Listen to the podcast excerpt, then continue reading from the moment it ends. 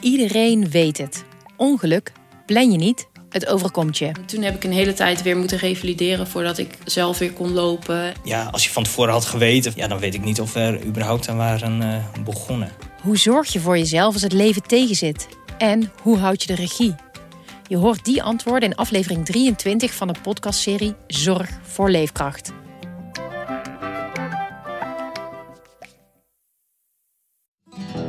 In Gonzo vertellen de beste journalisten van Nederland over het verhaal in hun carrière dat ze altijd zal bijblijven. Via podimo.nl slash gonzo luister je de eerste 30 dagen gratis. podimo.nl slash gonzo. Welkom bij de laatste, derde aflevering van de compilatie van de Lockdown-serie van vorig jaar. Nou ja, ik neem aan dat jullie die eerste twee hebben geluisterd. Ga meteen beginnen. Met hoogsensitiviteitspraktijk De Boterbloem. Goedemiddag. Ja, goedemiddag. U spreekt met man met die microfoon. U had gemaild volgens mij. Ja, inderdaad. Klopt. Omdat ik merk dat hoogsensitieve mensen in deze tijd een beetje dreigen ondergesneeuwd te raken. En het leek me fijn om daar eens even wat aandacht voor te genereren. Ja, ja misschien is het even eerst handig om uit te leggen wat hoogsensitief ja, precies is. Nou, dat kan vele vormen aannemen, maar uh, ik noem er maar even een paar. Mhm. Niet tegen harde geluiden kunnen. Mhm. Niet met te veel mensen tegelijk kunnen praten. Um, andermans emoties overnemen. En vaak midden op de dag even op bed moeten liggen om de batterij weer op te laden. Ja, oh ja daar heb ik wel een beeld bij inderdaad. Gevoelige mensen. Ja, precies. Ja. ja, ik moet ook zeggen dat ik in deze tijd ook minder kan hebben hoor. Dan komt er iemand even op bezoek, weet je, op de stoep. En dan heb ik daarna alweer het gevoel ja, dat ik een hele receptie achter de rug heb of zoiets. Ja, alsof ik minder aan kan, zoiets. Ja, nou, daar, eh, daar ga je al. Hoe bedoelt u? Nou, eigenlijk is, is de hele wereld nu hoogsensitief geworden. In plaats van alleen de mensen die het al waren. Maar dan is het toch eigenlijk juist meer aandacht ook voor hoogsensitiviteit? Nou, was dat maar zo. Ja, want wat is de bijwerking? Dat de mensen die oorspronkelijk hoogsensitief waren... ineens het gevoel krijgen dat ze geen probleem meer hebben. Omdat ze het nieuwe normaal zijn? Nou ja, hoe je het ook wil noemen. Maar inderdaad, ja, vroeger zat de praktijk hier vol met mensen... die de hele tijd het gevoel hadden dat ze niet konden leveren... wat de wereld van ze verlangde. Maar de wereld is nu zelf veranderd. Ja, en in het begin had ik nog wel Skype-consulten met mijn cliënten... maar de een na de ander, die laat het afweten. Ze kunnen gewoon niet meer gestrest worden van een, van een familiefeest, want er zijn geen familiefeesten meer. En ze hoeven geen begeleiding meer met het aangeven van hun eigen grenzen, want het hele leven is begrensd tegenwoordig. Ja, dus als ik het goed begrijp, ja, is het niet zozeer een probleem voor de mensen zelf, maar meer voor uw praktijk. Inderdaad, ja. Ja, ik ga er bijna aan onderdoor. Ik, ik, ik moet mij toch ook nuttig kunnen voelen. Tja, ja, misschien kunt u zich dan gaan richten op de extraverte mensen, ja, die in de knel komen nu? Mensen die juist heel erg houden van familiefeesten en zo. Nee, nee, nee, nee, nee, nee. Gast niet, nee. Dat vind ik van die oppervlakkige types. Nee, ik, ik leef en werk echt voor gevoelige mensen. Ja. En ik klamp me vast aan de scholen. Hè. Als die weer open gaan, dan, uh, dan moeten ouders dus ook weer communiceren met elkaar op het schoolplein. En dat is een hoge bron van stress voor hoogsensitieve mensen. Ja, ik wil niet lullig doen, maar volgens mij is het juist de bedoeling dat ouders niet met elkaar gaan praten. Volgens mij moeten de kinderen zelf naar school lopen. En die, mogen, ja, die ouders mogen daar niet blijven hangen. Echt? Ja. Kut. Kut, kut, kut. Wat nu? Ja, toch nog wat langer volhouden, denk ik. Ja, het spijt me.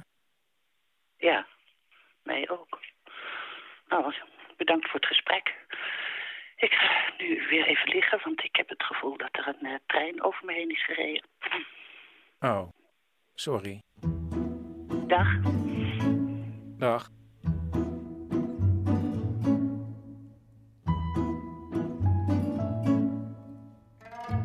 Ik kreeg een mail van Sjaan. En Sjaan, dat is de tante van Paulien en ook een beetje de extra oma van Wiek. En ze schreef dat ze had nagedacht of ze ooit een gevoel van opgesloten heeft gehad. En dat was zo.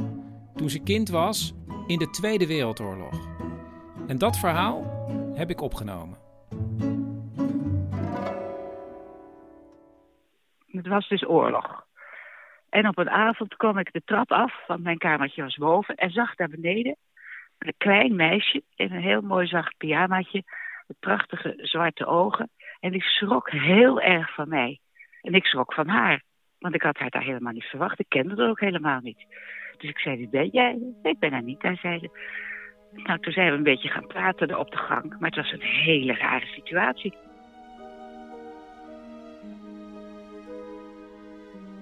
En pas de volgende dag heeft mijn moeder uitgelegd, mijn vader, dat ze bij ons verstopt was. Omdat de Duitsers haar misschien weg zouden willen halen. Hoe ze dat precies verteld hebben, weet ik niet. Maar ze zat dus in het kamertje van mijn vader. Het kamertje was dat. Met nog vier andere mensen. Haar moeder en die vriend van haar moeder. En de beste vriend van mijn vader en zijn vrouw. En die hebben mijn die zijn verstopt door mijn ouders, omdat ze het te gevaarlijk vonden dat wij kinderen dat zouden weten. Ik was zo'n negen jaar. Hè? En uh, ja, we hebben dus toen heel gezellig zitten praten. En we, e-, eigenlijk heb ik aan die periode een hele leuke herinnering. Dat was gewoon gezellig, joh. Mensen in huis, was alles een beetje... Mama mijn moeder maakte het ook heel gezellig. En, maar op een goede dag, op een hele slechte dag... waren ze toch verraden dat ze bij ons woonden.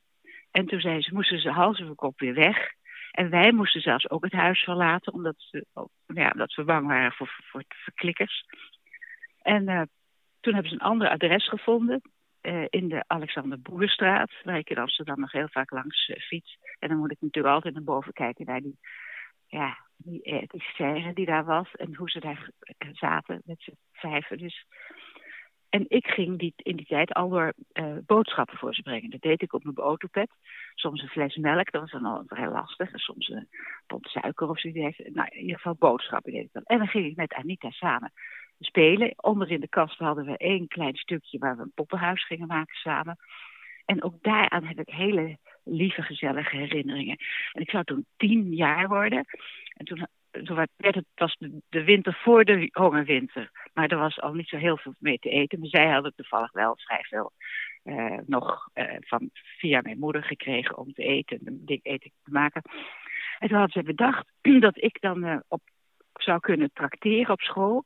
Op Noga noemden ze dat. Dat was eigenlijk karamel, gesmolten suiker en boter. Daar hadden ze allemaal stukjes van gemaakt. En ze hadden een soort mandje gemaakt van aan elkaar genaaide uh, aanzichtkaarten. Heel werk was dat geweest. En ik vond het eigenlijk helemaal niet zo erg leuk. Maar daar moest ik toch die brokjes in doen. En daarmee moest ik tracteren. Nou, uh, dat is gebeurd. Een korte tijd later, um, toen ik ook eens een keer op bezoek was daar toen um, hoorde we ontzettend hard gebonk op de deur.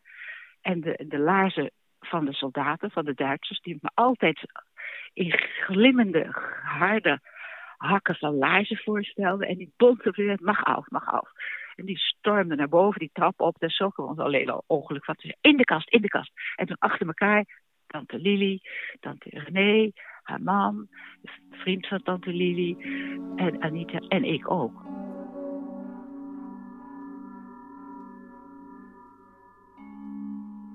Ik had dat dus een dubbele wand. En dat zag je niet.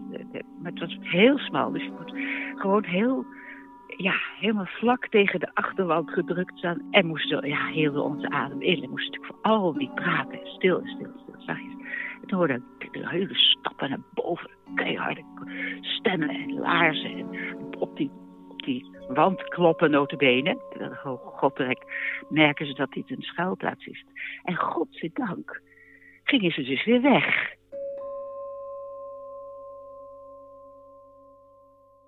En we kwamen uit die kast en we konden het gewoon helemaal niet begrijpen hoe, hoe dat mogelijk was. Hè? Maar, um, nou goed, ik ging op mijn autopet weer naar huis. Ik vertelde natuurlijk thuis. En toen zei mijn vader op een gegeven moment... ik vind dat je niet daar meer naartoe moet gaan. Ik vind het te gevaarlijk voor je Jantje. En uh, daar, ik, dat wou ik helemaal niet horen natuurlijk. Het, idee dat ik niet naar Anita zou gaan, dat was ondenkbaar. Maar op een gegeven moment zijn ze daar toch gevonden, opgepikt, weggevoerd naar Bergen-Belsen.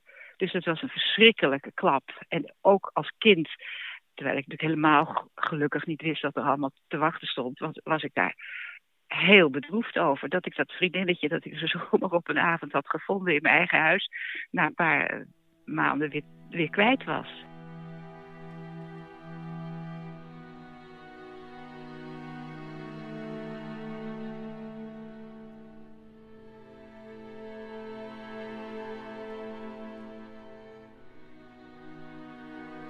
Wij hebben dus nog wel eens een keer een brief gestuurd naar een plek waar ze misschien te vinden waren. Eh, ja, we wisten eigenlijk niks meer van. Na de oorlog bleek toch, na heel veel omzwerven, dat ze, dat ze uh, teruggekomen waren. Alleen met haar moeder. De vriend van haar moeder die is, uh, die is omgebracht. En ik weet ook nog dat ik daar toen zag, Anita, en dat ze was dus heel erg mager. En ja, ze had nog veel grotere ogen dan vroeger. En ik barstte in snikken uit. Ik, ik was, ik, ja, ik wist gewoon niet hoe ik het had. Ik was natuurlijk heel blij dat ik haar zag. Maar ik, ik ja, het was, ja, het was gewoon verschrikkelijk.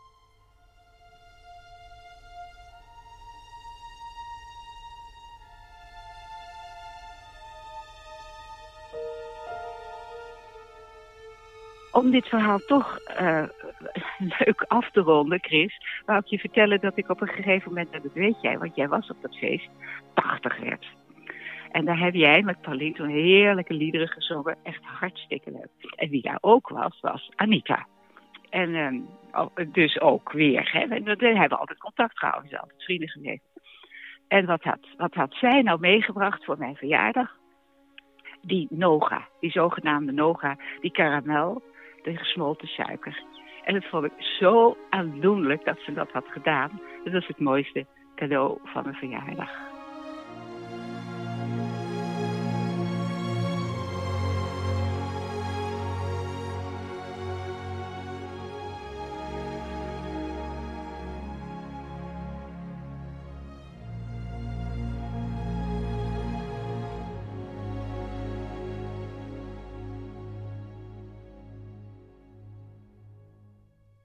Hallo, met Chris. Hey, hallo Chris. Hallo, ik neem dit ook meteen op, mam. Ja, is prima. Jij mailde mij vanmorgen over dat je in de voortuin uh, was gisteren. Aan het werk. Vertel. Ja.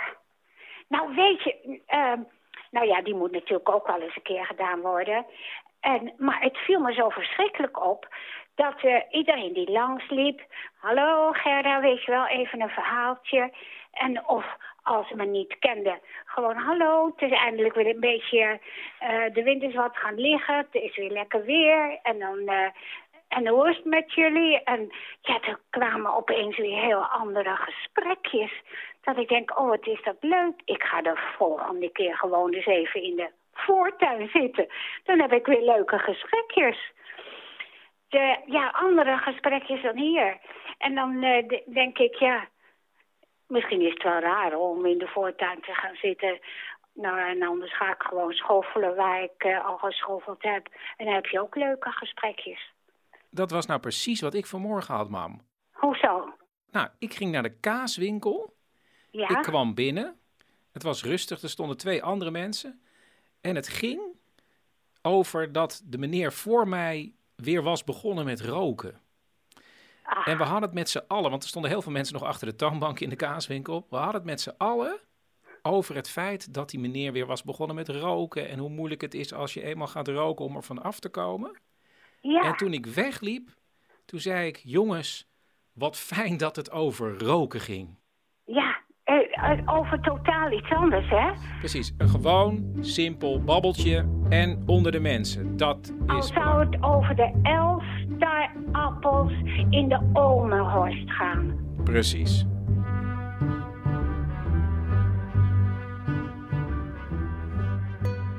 Op mijn voicemail had Lieke drie woorden achtergelaten: neus, 20 jaar en floppy. En ik dacht, oh, is dat iemand die een floppy disk in haar neus heeft? Nou, zoiets. Maar het bleek dat floppy niet met een Y was, maar gewoon met IE. En het was niet een computerschijfje, maar een knuffel. Nou ja, uh, laat ik maar beginnen bij het begin. Uh, ik, uh, als kind had ik heel veel knuffels. En uh, ik had uh, één favoriet, dat was een hond. En dat was Floppy. Ja, een St. Bernard. En daar deelde ik natuurlijk lief en leed mee als, als kind. Want ja, volgens mij heeft ieder kind zo een knuffel waar hij helemaal gek op is. En nou, dat zie je trouwens nu ook met allemaal die beertjes achter het raam. Um, maar goed, je wordt ouder en uh, nou ja, Uber en alles. En floppy werd wat minder belangrijk. Dus na wat omzwervingen ehm, ja, op mijn 28e was ik al 15 keer verhuisd. Uh, dus ik wist ook niet meer waar Floppy was gebleven, eerlijk gezegd. Maar ik had nog wel haar neus. Want die was afgebroken ooit. En die had ik in een sieradenkistje. En ja, die had ik nog wel. Dus eigenlijk heel vaak als ik dan oorbelletjes indeed of zo, dan zag ik weer, oh, de neus van Floppy. En ik, oh ja, Floppy. En um, afgelopen zomer, toen zijn er een paar dingen gebeurd waar ik ja, best wel heel erg verdrietig van ben. Eigenlijk twee belangrijke gebeurtenissen. Want ik had ook een hondje, uh, een Jack Russell, en die heb ik na 14 jaar moeten laten inslapen. Ja, daar was ik echt uh, heel erg verdrietig van. Uh, want ja, daar deelde ik natuurlijk ook lief en leed mee. En nou ja, mijn huwelijk liep niet meer zo heel erg lekker. De koek was een beetje op. En, dus ik had heel veel steun ook aan dat beestje. Maar die viel dus weg. En nou, de tweede verdrietige gebeurtenis was mijn vader is overleden drie maanden later in september. En uh, ja, weet je, dat, uh, dat hakte er best wel in. Dus, uh, want die twee waren er altijd onvoorwaardelijk voor mij. De, altijd, ja, met liefde. En nou goed, dus we moesten het huis gaan opruimen met mijn vader. dus samen met mijn broer en mijn zus. En bij het leegmaken van het huis nou, kom je natuurlijk allemaal spullen tegen, waaronder ook foto's. En toen kwam ik een foto tegen van mijzelf als klein meisje. Toen was ik denk ik een jaar of acht of zo. Met Floppy. En dat is een foto die, ja, ze zit echt lekker bij me op schoot. En uh, nou ja, ik zie echt mezelf natuurlijk weer terug van, van, van toen ik jong was. En dus ik werd dan natuurlijk ook wel een beetje ontroerd door die foto. En ik denk, ja, weet je, uh, Lieke, uh, zorg je nog wel voor dat meisje, hè? Met, met, met, met die knuffel en ja, je staat er nu, je hebt geen ouders meer, dus uh, nu moet je het eigenlijk wel alleen doen. Dus ik had die foto, die heb ik bij me gestoken en ik heb er ook een fotootje van gemaakt op mijn telefoon. Als, als openingsbeeld, zeg maar. Dus, dus iedere keer als ik mijn telefoon aanzet, zie ik mezelf met Floppy. Als reminder van, hey, uh, ja, wat had je dat meisje gegund? Uh, hè? Alle kansen lagen nog open en de keuzes die je nu maakt, maakt die ook voor haar.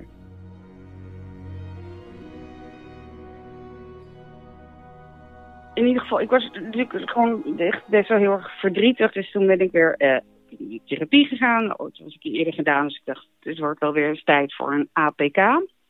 Nou, dat was op zich wel heel fijn om dat verdriet toch wel te verwerken. En nou ja, ik zei, over de relatie ook wel te hebben. En als drie maanden later of zo, toen, uh, het was vlak voor de kerst. Dus we zijn alweer een stukje verder, want in september is mijn vader overleden. En uh, toen vertelde ik dat verhaal van Floppy. Ik zei, oh, ik, heb, ik, ik, ik moet je nog wat laten zien eh, aan de therapeuten. En kijk, dat is deze foto. Ze zei, oh, wat schattig. En uh, wie is dat hondje dan? Ik zei, oh, ja, dat, ik, dat is Floppy, dat was mijn lievelingsknuffel. En uh, nou ja, uh, dat oh, wat, wat wou dat meisje later worden? Ik zei, nou ja, die wou danseres worden, maar ze was een beetje te stevig, dus dat zat er niet in. En, maar ik ben het uiteindelijk wel een soort van geworden, want ik ben nou ja, fitnessinstructrice en ik geef groepsles en dan doe ik ook dansjes. Dus ik vind eigenlijk dat wel een beetje weg geworden. En ze wilde heel graag een hond. Nou, ook gehad natuurlijk. Was ik ook heel erg blij mee. Dus nou ja, eigenlijk zijn haar dromen toch ook wel een beetje uitgekomen. Dus ik heb verteld het verhaal en ik ga naar huis. En het was vlak voor de kerst. En uh, nou ja, het was dus niet zo gezellig thuis. Maar ik denk, ja, om nou geen boom op te zetten, dat vind ik dan ook niks. Dus ik denk, ik moet toch maar een kerstboom halen. Dus ik haal een kerstboom en ik ga de zolder op om de kerstspullen uh, te zoeken. Nou, hoe vaak kom je op de zolder? Nou, twee keer, drie keer in het jaar. Dus ik ga naar boven voor die kerstspullen te halen en ik kijk een beetje rond en ik denk, hé, hey, wat zit er in die doos eigenlijk? Dus ik maak die doos open en er zit Floppy in. En ik wist helemaal niet meer dat ik dat beestje had. Ja, ik wist dat ik een neus had, maar dus heeft gewoon twintig jaar daar op zolder gelegen. En nou, ik was zo blij dat ik er weer zag ook. Maar die heeft dus twintig jaar opgesloten gezeten in een doos? Ja, precies. Die zat er in quarantaine, maar wel voor twintig jaar. Ja, dat arme beest. ja. Ja, maar en, als dan het, het, de knuffel iets zou moeten zeggen op dat moment tegen jou, wat was dat dan? Uh, kijk, ik ben altijd heel erg met anderen bezig en probeer anderen gelukkig te maken. Maar, eh, want daar word ik zelf ook altijd heel erg eh, happy van. Maar in dit geval was het natuurlijk zo dat teken was van, nou, misschien moet je weer eens voor jezelf gaan zorgen en uh, de wereld intrekken. En ja, voor jezelf kiezen. Dus uh, het was natuurlijk kerst, uh, oud en nieuw. En daarna heb ik dan dus ook de knoop doorgehakt en mijn tas gepakt en floppy meegenomen. En ik ben nu voor mezelf aan het zorgen.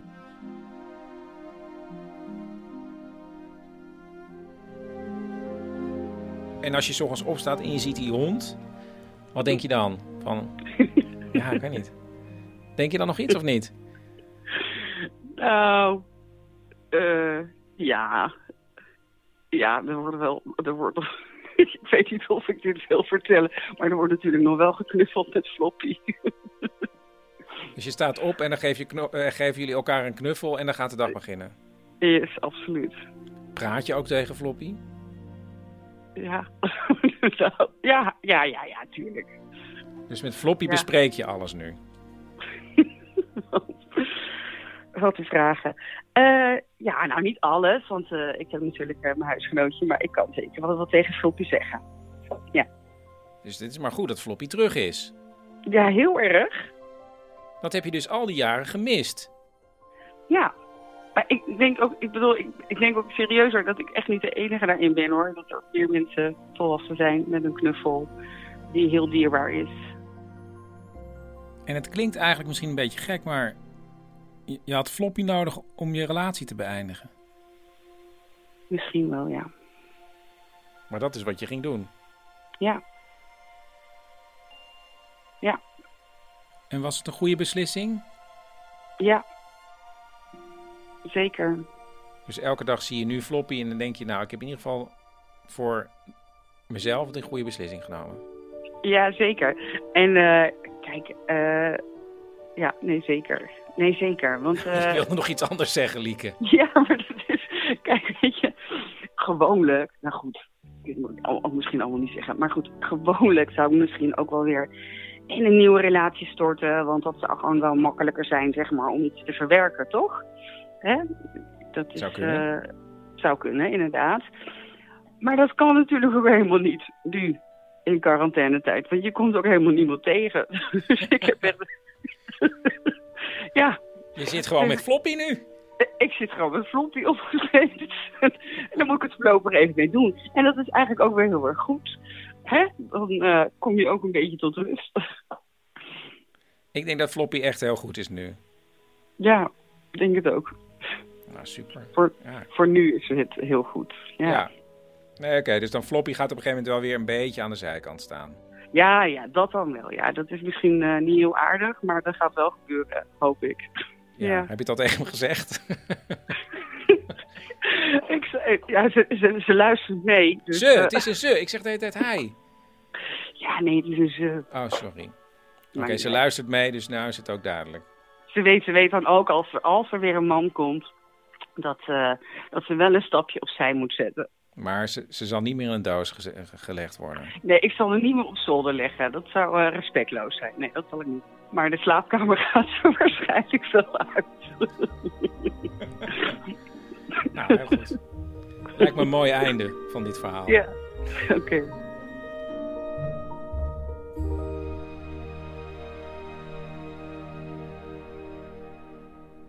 Hallo met Rick. Ja, hi, uh, je spreekt met de man met de microfoon. Uh, jij had samen met iemand anders ingesproken. Tim, Tim. Ja. ja. wacht even. Ik roep hem er heel even bij, oké? Okay? Ja. Tim! Ja. Tim, man met de microfoon! Ja. Tim! Zo. Tim! Ja, wa oh. Wacht, misschien uh, laat ik anders eer, eerst even de voicemail horen die jullie hebben ingesproken. Oké. Okay. Ja, hallo man met de microfoon. wij zijn... Wij zijn Tim en... Rick. Ja, Rick. En uh, wij hebben als theatermakers in de vrije sector drie woorden. Oerol!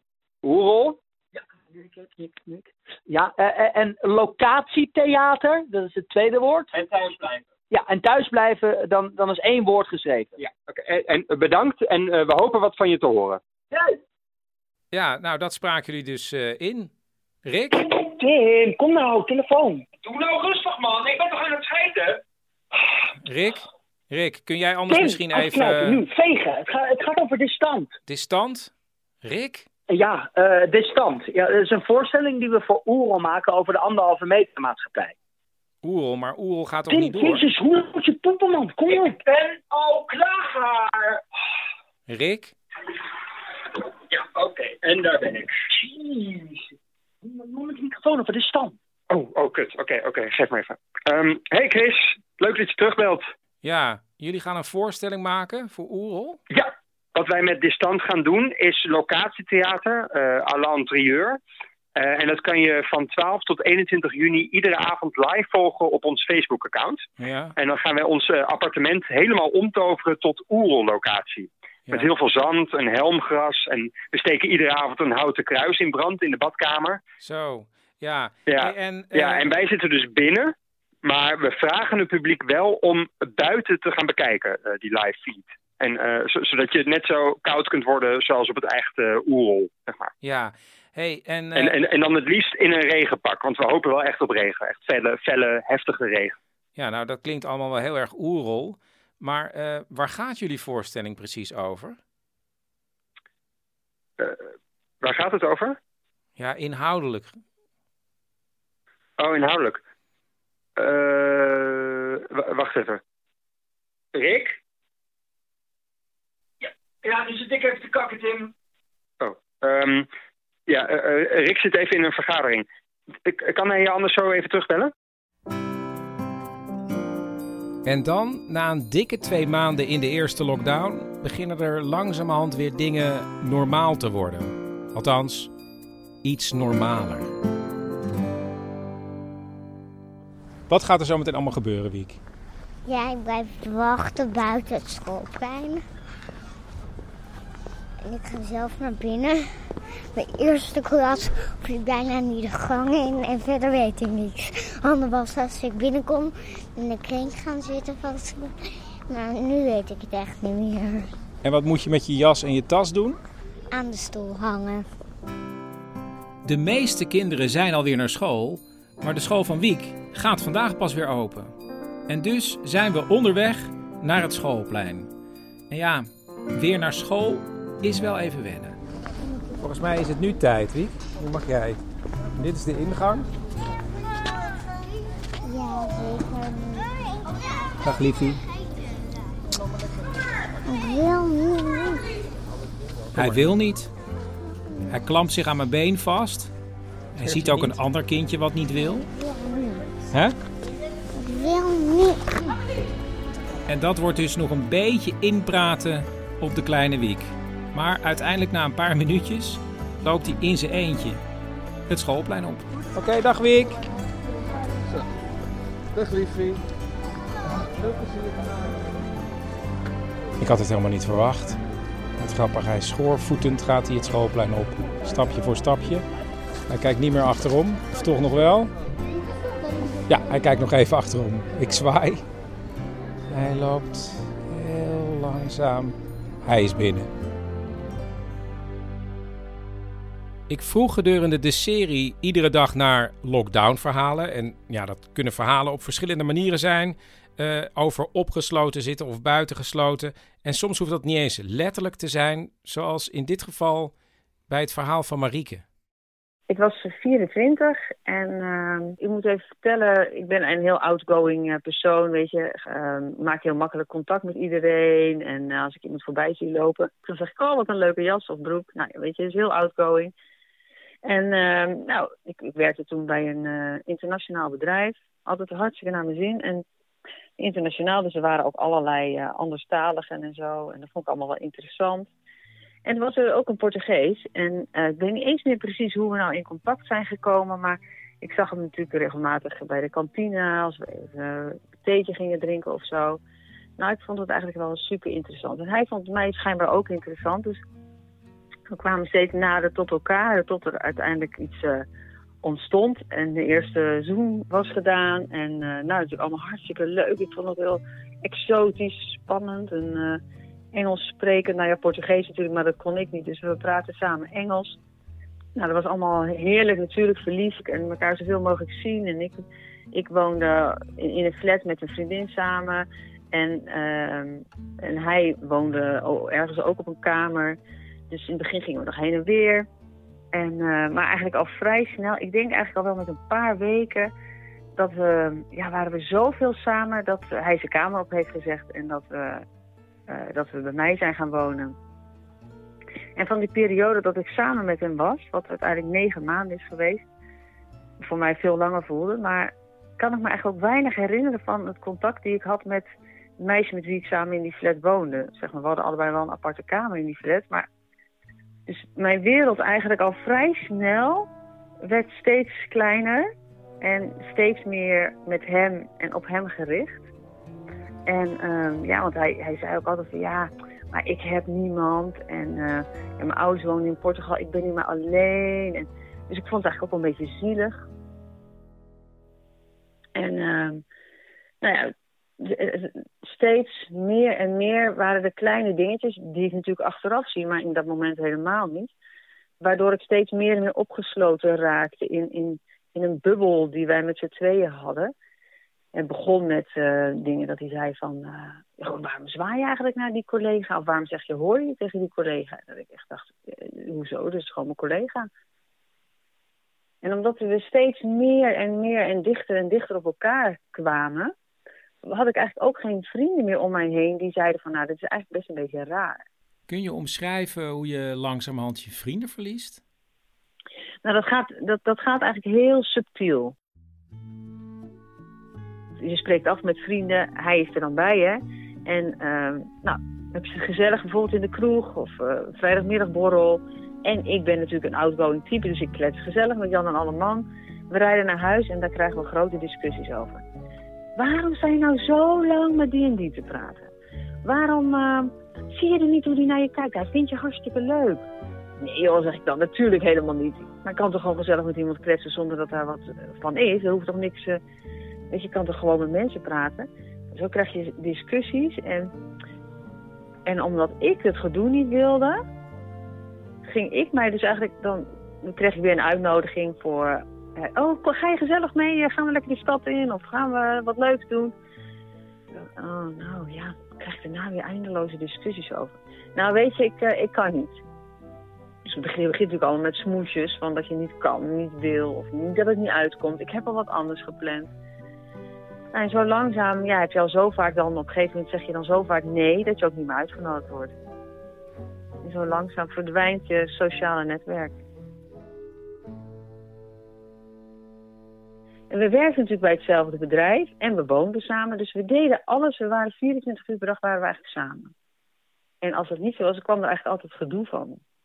Ik ging, ik ging me ook anders kleden. Ik ging uh, slobbertruien aandoen. En uh, weet je, beide kleren waarin ik niet zo goed te zien was. Want, en ik, hè, wat ik al zei, ik ben natuurlijk eigenlijk een heel outgoing persoon. Met een hele open blik in de wereld. Dus mensen zijn ook geneigd om naar mij toe te komen. Maar ik dacht, ja, dat moet ik niet meer hebben.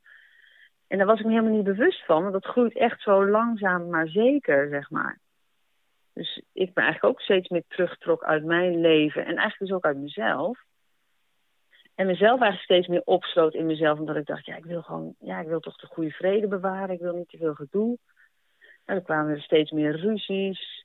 En um, uh, hij, hij begon dingen te zeggen van... Uh, you need to be more submissive. En ik dacht keer, wat, wat is dat nou toch? Wat betekent dat nou toch? Nou, daar kwam ik achter, dat betekent onderdanig. Dus hij vond eigenlijk dat ik wel wat onderdaniger moest zijn. En uh, hij begon uh, dingen als te zeggen als, als we ruzie hadden, dan werd hij woest. En dan zei hij van, nou, je vader had het gelijk, je, je kan ook niks. Je, er is niet op je te bouwen, je bent er niks nut. Nou, en, en op de een of andere manier ja, voelde ik me dus schijnbaar dan... Ja, had ik ergens wel een gevoel dat hij dan... Ja, toch wel een soort van de waarheid sprak of zo. Dus ook omdat je niet, met niemand meer erover hebt... ga je nog haast geloven of zoiets. En die ruzies werden eigenlijk steeds en steeds erger. En, en, um, en wat ik dan meestal deed als, als die uh, steeds giftiger werden eigenlijk. En, en wat ik dan deed, wij woonden bij de IJssel in de buurt... Dus dan ging ik daar maar even heen om weer even tot rust te komen en te ontspannen. En, nou, weer even zacht te worden en dan weer naar huis te gaan om het maar weer te zien goed te maken. Tot op een dag ehm, eh, we weer uh, knallende ruzie kregen en ik dacht, ik ga weer naar de IJssel. Maar nu was het zo, ik ging bij de IJssel zitten en ehm, ik zocht het rustigste plekje op, dacht ik. Maar toen kwamen er allemaal van die jetskis langs. En die gingen ook precies in dat stuk waar ik zat.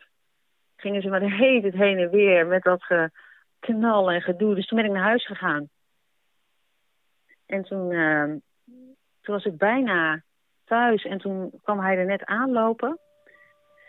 En uh, nou, wij waren allebei nog boos en hij uh, zei iets van, uh, ga maar vast of zo, ik kom eraan, ik weet niet. Dus ik ben gewoon teruggegaan naar, naar het flat waar ik toen woonde. Ik kom thuis en ik, ik had nog schijnbaar niet gegeten, dus ik, ik smeer een boterham met sandwichspread, dat weet ik dan allemaal wel weer goed. Ik ging op ons bed zitten en ik, ik ga die boterham opeten. En hij komt de flat binnen, hij doet de deur open, hij zegt niks. Het enige wat hij deed is, um, hij maakte met zijn vinger zo'n uh, kom hier beweging. En, en met zijn hand een beweging van de sleutel. Dus hij wilde dat ik hem de sleutel gaf, maar hij zei niks. En uit, uit automatisme pak ik die sleutel. En ik heb hem in mijn hand en ik wil hem aan hem geven. En ik denk, ik ben ook gek ook.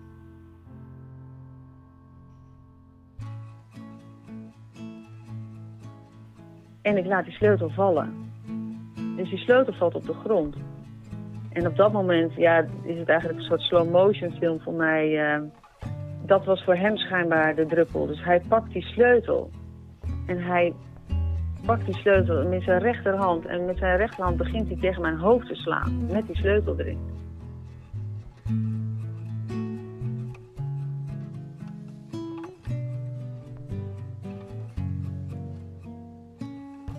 Op mijn oor, op mijn nek naar mijn schouder en mijn rug. En hij slaat en hij slaat. En ik val zeg maar schuin op het bed. En op een gegeven moment stopte hij heel even. En op het moment dat hij stopt, ik word woedend en ik wil opstaan en ik smijt dat bord. Die had ik nog op mijn schoot, die smijt ik op de grond.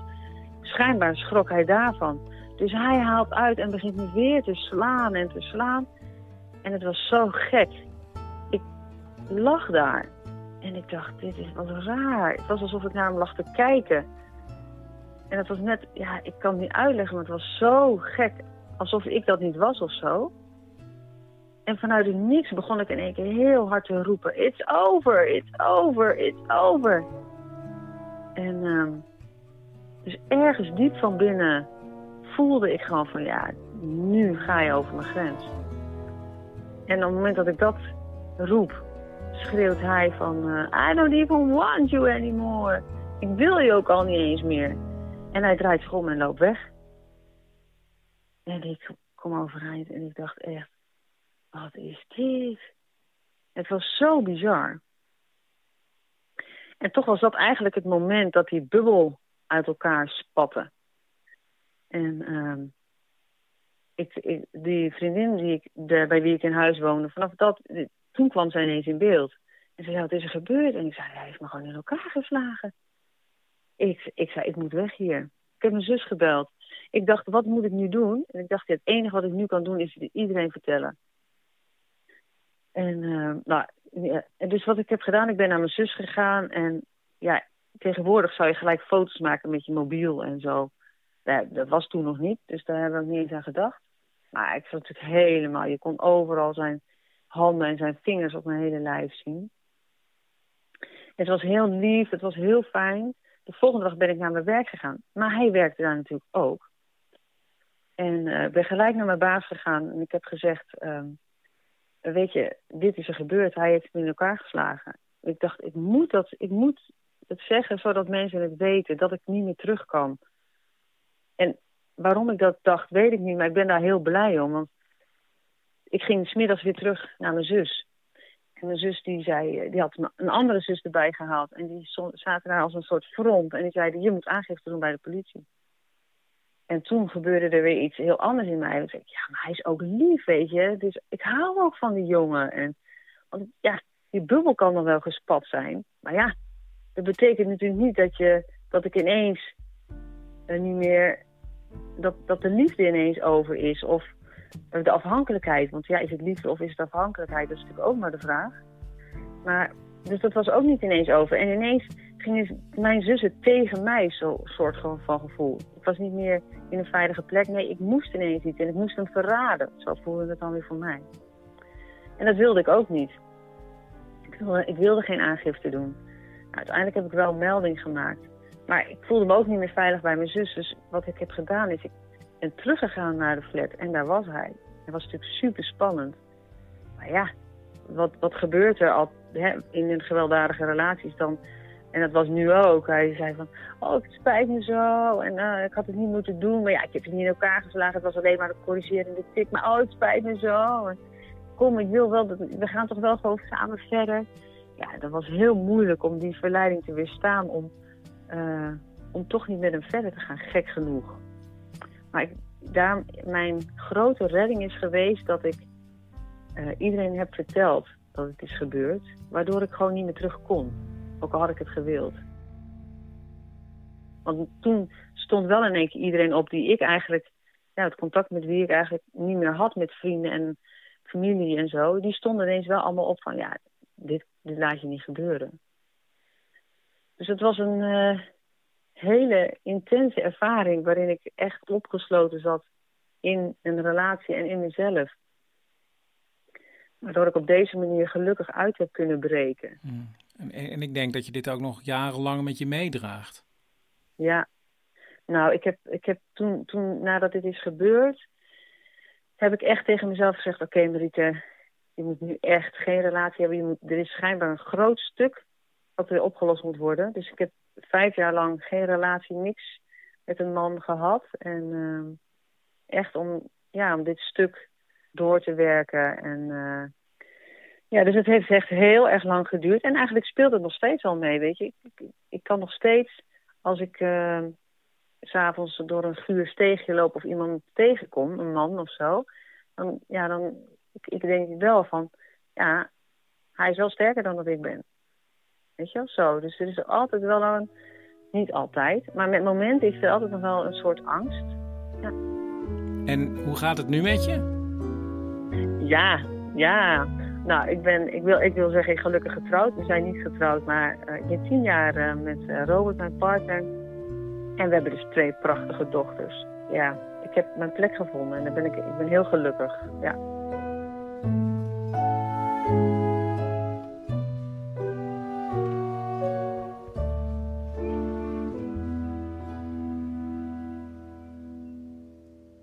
Hallo? Ja, hoi, met de man met de microfoon. Je had gebeld ah, met, met ja. drie woorden. Snot, ja. kinderen mm. en nog een keer snot. Ja, klopt. Uh, ja. Uh, nou ja, ik had eigenlijk maar twee woorden, vandaar. Ja, wat is je verhaal? Uh, ja, nou goed, mijn verhaal is eigenlijk, het is meer iets waar wij momenteel, wat we momenteel aan het meemaken zijn. Ja, ja, dat, ja, dat begrijp ik. Goed, nee, het zit zo. Uh, we hebben er allemaal uh, nu twee maanden op zitten. En, en, met twee kleuters hier thuis. En dus je begrijpt eigenlijk dat we er redelijk, nou eigenlijk helemaal doorheen zitten. Ja, dat is de man met de microfoon. Ja. Uh, en nu mogen ze weer naar school in principe. Maar niet als ze verkouden zijn of snotterig zijn. En snotterig, dat zijn ze dus ja, altijd. Omdat ze dus huisstof afgeven. Ja, weet je, doe jij het even. Doe jij het anders even. Ja, nou, prima. Hallo? Ja, hoi. Met wie spreek Hi. ik nu? Uh, ja, met Ellen, nu de moeder. Nou, uh, we zitten dus hier weken al met z'n vieren. Uh, de tweeling is, is zes. En we komen gewoon helemaal nergens meer aan toe. Oh. Um, ik hoor niet. Ja. Hallo, kijk dan even. Ja, ik ben toch nu aan de lijn. Kijk dan. Nou, we, um, we leven heel erg toe naar, naar, naar, naar die scholen weer open, naar die 11e mei. En nou dit, en, en dan zijn ze alle twee verkouden. En, en misschien is het, ja, ik weet zeker dat het allergie is, maar ze mogen dus niet, hoe dan ook. En, en wij worden daar gek van, Chris. Echt helemaal gek. Ja, jeetje. En is het ook nog een tweeling? Jongens! Zet ze dan op de trampoline. Ja, en dan naar de eerste hulp zeker? Rustig. Hebben ze eigenlijk wat gegeten? Weet je, ik heb toch boterhammen klaargezet daar? Ja, boterhammen waar? Nee, ja. De boterhammen die hebben ze achter de verwarming gekieperd. God. Nou, je hoort het. Ik, um... ik geef ze wat chocopops. Ja, uh, we zitten hier dus in. Uh, uh, en, en, en ik ben nu gewoon bang dat ze helemaal nooit meer naar school mogen. En dat, en dat wij alleen maar bezig zijn met boterhammen achter de verwarming vandaan krabben. Ja. Terwijl ik dus eigenlijk binnenhuisarchitect ben. Oh. Ja, ik, ik, ont, ja, ik, ik ontwerp eh, rustige ruimtes waar mensen tot zichzelf kunnen komen. Eh, eh, loft, waar alles lichtgrijs is. Dus ik geloof daar heel erg in. Ja, maar dat is heel moeilijk natuurlijk. Met kinderen, ja, dan is niks meer rustig en lichtgrijs, toch? ik, ik ontwerp geen ruimtes met boterhammen met pindakaas. En ik, ik, dat ben ik gewoon niet. Ik- maar nu, nou ja, en elke keer als ik yoga wil doen, Chris, dan, dan valt er weer iemand. Ik, ik, ik kan er gewoon echt... Ja, laat me nou even. Ja, Ja, Ga maar eens ergens anders snotteren. Kom op. Eh, Ja, jeetje, eh, klinkt allemaal ja. heel pittig. Ja, eh, kijk, als de scholen nou gewoon erkennen, kinderen hebben altijd snot, dan zijn we eruit. Ja. Maar eh, ja, eh, die leerkrachten die grijpen dit gewoon natuurlijk weer aan om, om ervoor te zorgen dat de helft van de kinderen sowieso thuis blijft. Want ze vonden de klassen namelijk altijd al zo groot. Ja, en, en eh, nu is er corona, dus eh, hè, dat komt allemaal wel heel erg goed uit. Ja, maar jeetje, wat ga je eraan doen, hè? Let op, let op, let op, daarachter, daarachter. Wat, sorry? Ja, wat ga je eraan doen? Ja, er valt iemand. Hallo. Ik, ik moet gaan, sorry. Ehm eh, bottomline is, in ieder geval, snot moet genormaliseerd worden. Punt. Oké, ja, ik geef het door. Ja. Hij heeft opgehangen. Mijn goede vriend Pieter, die arts is in het Elisabeth II Steden ziekenhuis in Tilburg, waar de eerste coronapatiënten waren, die hebben jullie al een paar keer gehoord. Maar hij belde me afgelopen week op en hij zei: Ja, dat was ik helemaal vergeten. Maar mijn zwager, die heeft een goed lockdown verhaal. En dus heb ik Max gebeld. Ik denk dat het in mijn tweede studiejaar was dat mijn vriend eh, Eddy, waarmee ik samen psychologie studeerde, ehm, ja, die moest naar een symposium in Hongarije. En nou ja, eigenlijk was op een gegeven moment al pratend het- idee geboren dat ik mee zou gaan. Hij zou daar naartoe gaan met de auto, tentje achterin. En dus zijn we zo eh, eigenlijk op reis gegaan. Hij had een heel oud eh, autootje, een Suzuki Alto of Swift volgens mij, rood, een beetje verweerd. En ik, ja, we zagen er, ja, Eddie dat lang golvend zwart haar. En nou, een beetje een aparte bril met een groot, ja, groot stevige montuur. Eh, ik denk dat we een beetje een shabby, een beetje, een beetje hippieachtig indruk, eh, indruk maakten, zeg maar. Dus eh, ja, zo kwamen wij eigenlijk een beetje zo al reizend daar in, eh, in Hongarije aan. Ze zetten een tentje op op een camping. Eddie gaat naar het symposium. En Max wandelt een paar dagen lukraak door de stad. En toen op, volgens mij was het op vrijdag van, van die week dat we daar waren, dat hij dus klaar was met het, eh, nou, met het symposium. En eh, nou, toen hadden ze iets van, nou, dan kunnen we gewoon s'avonds lekker, eh, lekker uit. Ze gaan naar een café, eten en drinken wat. En gaan dan om een uurtje of acht terug naar de camping. Ehm, toen liepen we eigenlijk langs het parlement daar. En daar had je, er was een soort verbouwing gaande. En er was een beeldengroep die was ingepakt in plastic. En die stond daar met een soort bouwlampen, stonden die er allemaal bij elkaar. En ik ik hou ook wel wat fotografie. En mijn idee was van, goh, die beelden ga ik proberen een foto van te maken. Dus eh, nou, ik, ik, klom over een, een heel laag hekje van nou maar kniehoogte.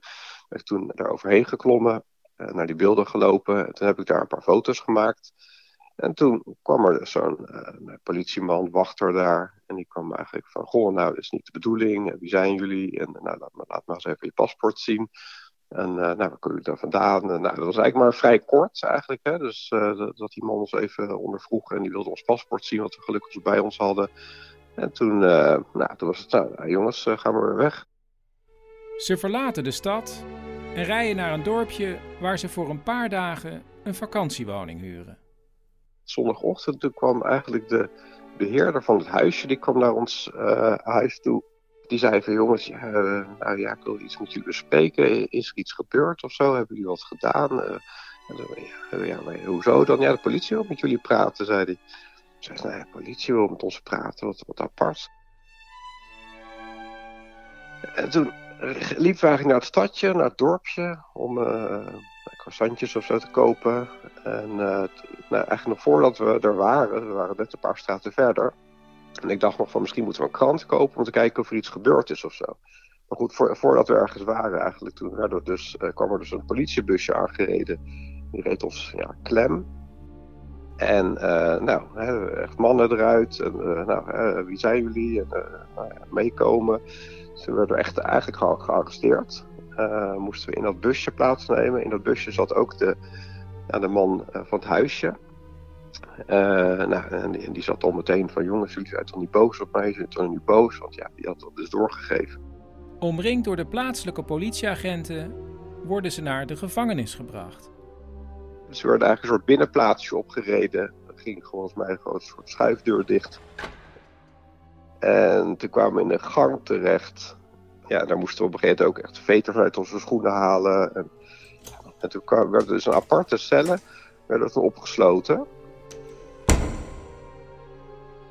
Ja, dat was wel echt heel eng eigenlijk. Je kan de taal niet. eh, je weet niet, misschien is er iets eh, in je schoenen geschoven. Hè? Is er iets met drugs wat eh, jou hebben aangerekend? Of iets wat ze je aansmeren om, weet ik veel, los geld? Of ja, gaan de gekste dingen door je hoofd. Niemand weet ook waar je bent. Je had ook gewoon geen mobieltjes. Ik had ook niet kunnen bellen nog eventjes met ze. hè, om iemand even hier op de hoogte te brengen van, van de re- ra- rare situatie daar. Ja, dus dat, toen, nou, dat, eh, ik dacht toen inderdaad van dit, dit kan helemaal foute boel worden. En ik weet nog wel dat ik toen op een gegeven moment heb gedacht, ik, van, ja, ik moet maar even proberen te slapen of zo. Of ik moet, ik moet even weg hier of zo, want ik, ik trek het anders gewoon niet. Toen ben ik volgens mij op die bank gaan liggen en geprobeerd een soort van te slapen. Maar ja, en ik weet ook nog wat ik toen dacht van, ik, ik, ja, dat heb ik eigenlijk nooit... eh, maar dat ik toen dacht van, ik, ik ga gewoon even bidden zelfs eigenlijk, volgens mij. Niet, niet dat ik echt gelovig eh, ben of was of zo, maar ik heb dat toch wel een beetje meegekregen. En op dat moment toen kwam dat even naar boven van, nou ja, dat het alsjeblieft eh, eh, ja, gewoon goed afloopt inderdaad. Wat ik ook nog weet was dat ik op de gang geluiden hoorde. Dat ik op een gegeven moment mensen hoorde roepen en een soort van eh, ja, water hoorde sproeien of zo. Dat ik dacht, jeetje, wat zijn het voor geluiden? En dadelijk komen ze hier. En nou word je echt op een heftige manier ondervraagd. En ja, het voelde ook nog wel, omdat je niet echt in Boedapest zit, maar in zo'n klein dorpje, zeg maar. Het voelde ook alsof je totaal geïsoleerd was van de rest van de wereld, wat dat betreft. Na een paar uur worden Max en Eddy uit hun cel gehaald. Ja, toen stond in mijn herinnering de gang behoorlijk vol met, eh, met, met eh, nog meer agenten eigenlijk. En ehm, ja, achteraf waren dat dus agenten die waren overgekomen uit, eh uit Budapest. Samen met deze politieagenten rijden ze in een busje naar hun vakantiewoning. En wij kregen inderdaad de instructie om eh, nou, heel langzaam onze spullen daarin te pakken. Ik denk, dat- ik denk nog, ja, misschien inderdaad heel langzaam, omdat je, ze misschien toch bang waren van wat gaat er gebeuren, wat, wat gaat hij doen.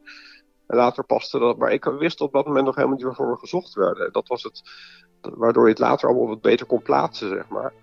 Nadat ze langzaam hebben gepakt, lopen ze met de agenten naar buiten. Maar moest Eddie, die moest in onze auto eh, rijden. Dat was ook zijn auto. En ehm, ik, eh, ik moest mee in een politiebusje of, eh, of auto. En toen werden we eigenlijk in een soort van, ja, dat was ook nog zo. Het was echt een soort, noem je dat, met zo'n politie-escorte. Dat je echt inderdaad over de snelweg gaat. Met eh, sirenes voor en achter. Volgens mij werden we echt, nou ja, echt, echt op de linkerbaan of misschien zelfs op de vluchtstrook. werden we gewoon echt, echt op hoge snelheid werden we naar, naar Budapest gebracht inderdaad. Ja. In het busje bij Max zit een meisje van zijn leeftijd en dat blijkt een Nederlandse tolk. En zij zegt wat er aan de hand is. Eh, zij vertelde dat, eh, dat er dus eh, bij het parlement, waar wij dus over dat hekje waren geklommen, dat er die nacht een bom is ontploft.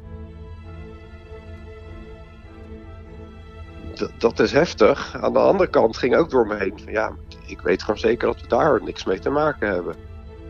Eenmaal bij het hoofdkantoor van politie in Budapest worden ze onderworpen aan het politieonderzoek. We werden apart van elkaar geïnterviewd. eh, waarbij ik onder andere op een kaart naar, naar, naar bomstoffen of, of iets, een soort chemische test, eh allerlei sporenonderzoek. Van, volgens mij van onze handen werden allemaal wat samples genomen om te kijken welke, welke datum in het land ingekomen en welke datum er met bommen geklooid was. Er werden allemaal fo- foto's gemaakt, vingerafdrukken genomen. Waar die auto inderdaad apart met politiehonden en eh, moeite had om me als precies te herinneren hoe dat dan had gelopen in de stad. En had gesleuteld zeg maar om te kijken of er speciale eh, plekken en toen op een gegeven moment, toen kregen we eigenlijk eh, te horen van, nou jongens, jullie, eh, ja, nou ja we, we hebben het onderzocht en, en ja, jullie zijn weer vrij om te gaan. En toen de jongens naar buiten wilden lopen, toen zei een van de agenten: Nou, wacht even, we hebben nog iets voor jullie. Ehm, en toen zeiden ze eigenlijk, ja, toch een beetje als aardigheidje, denk ik, eh, dat het bedoeld was, hebben ze ons uitgenodigd om nog even de, ja, de nieuwsuitzending, zeg maar, eh, te komen bekijken, eh, ja, die, die er dus was geweest. Dus zij hebben inderdaad, we werden een aparte tv-kamer, of in ieder geval een aparte kamer met bank en een tv gezet. En toen hebben we dus inderdaad naar die uitzending, die speciaal voor de, ja, voor de Hongaarse televisie was gemaakt, zagen we dus inderdaad uh, onze signalementen voorbij komen. En de, ja, ze hadden dus compositietekeningen laten maken ook. Die, die kwamen er ook in voor. En die kregen we ook, ook, ja, ook een beetje maf, maar die kregen als een souvenirtje kregen we die compositietekeningen ook mee. Dus die heb ik nog, die heb ik nog ergens liggen volgens mij. Ja, en die tekeningen hadden ook in de krant gestaan. Uh, we konden inderdaad nog een oude aantal uh, kranten krijgen waar we, nou, waar we dus inderdaad op de voorpagina stonden. Dus we hebben iets van, van vier verschillende soorten krantjes gekocht waar we nog inderdaad uh, op stonden. En daarna zijn ze heel snel in de richting van de grens gereden. En toen zijn we inderdaad ergens nog gestopt bij een tentje om wat broodjes te halen. En ik weet nog dat die man als eerste, toen liep ik weer weg eigenlijk. Uh, en die bakker als eerste, het eerste wat ik hem zie doen toen, wij die zaak, toen ik die zaak verliet, was de telefoon pakken. Dus ik dacht ik van, oh nee, daar, dadelijk begint het helemaal weer opnieuw.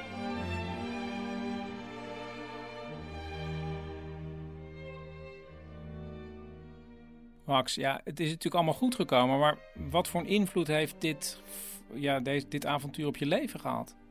Ja, ik heb dat toen niet zo heel direct. Nou ja, goed, in de periode daarna sta je er niet zo bij stil en, en leef je gewoon en, en, en, vertel je er. Ja, het was, wel, het was wel een verhaal op verjaardagen en zo natuurlijk. Het was ook altijd, eigenlijk altijd wel een beetje gebleven.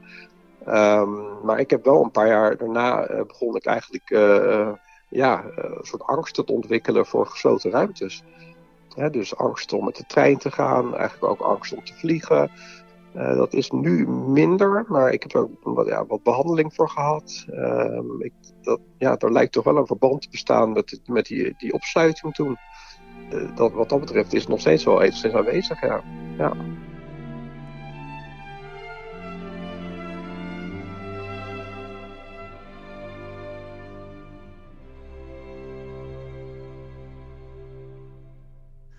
Bart Schiedijk. Hey Bart, je spreekt met Chris, de man met de microfoon. Oh ja. Ja, want je had uh, ooit drie woorden ingesproken? Ja, ja, ja, dat klopt. Maar dat was toch een hele tijd geleden weer? Ja, het was zes weken geloof ik. Maar ik ben, ja, ja soms kom ik iets tegen. Ja, precies. Ik, maar, maar ja. omdat ik nu weer al in een hele nieuwe fase van mijn leven zit. Maar, ja, wacht even. Ik laat eerst even de, de voicemail horen. Oh, ja, is goed. Hey, hallo man met de microfoon. Jij spreekt met Bart Schiedijk. Ik zit momenteel, net als jij, uh, waarschijnlijk in de intelligente lockdown. Ik zit in mijn atelierwoning en naar aanleiding van het verhaal van jouw moeder ben ik hier eens goed gaan opruimen. En zodoende heb ik dus net besloten om mij eens even helemaal te storten op het archiveren van wat ik noem 34 jaar beeldhouwschap. Nou, bij deze dus het startschot daarvan. Goed aan je moeder. Oh ja, en mijn drie woorden zijn beeldhouden, levenswerk, terugkijken. Toelidoki. Ja, en daar ben ik dan. Ja, ja, daar ben je. Vertel.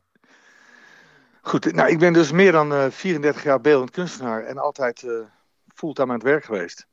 Ja. En toen kwam corona. Ja, en had dat nog invloed op je werk?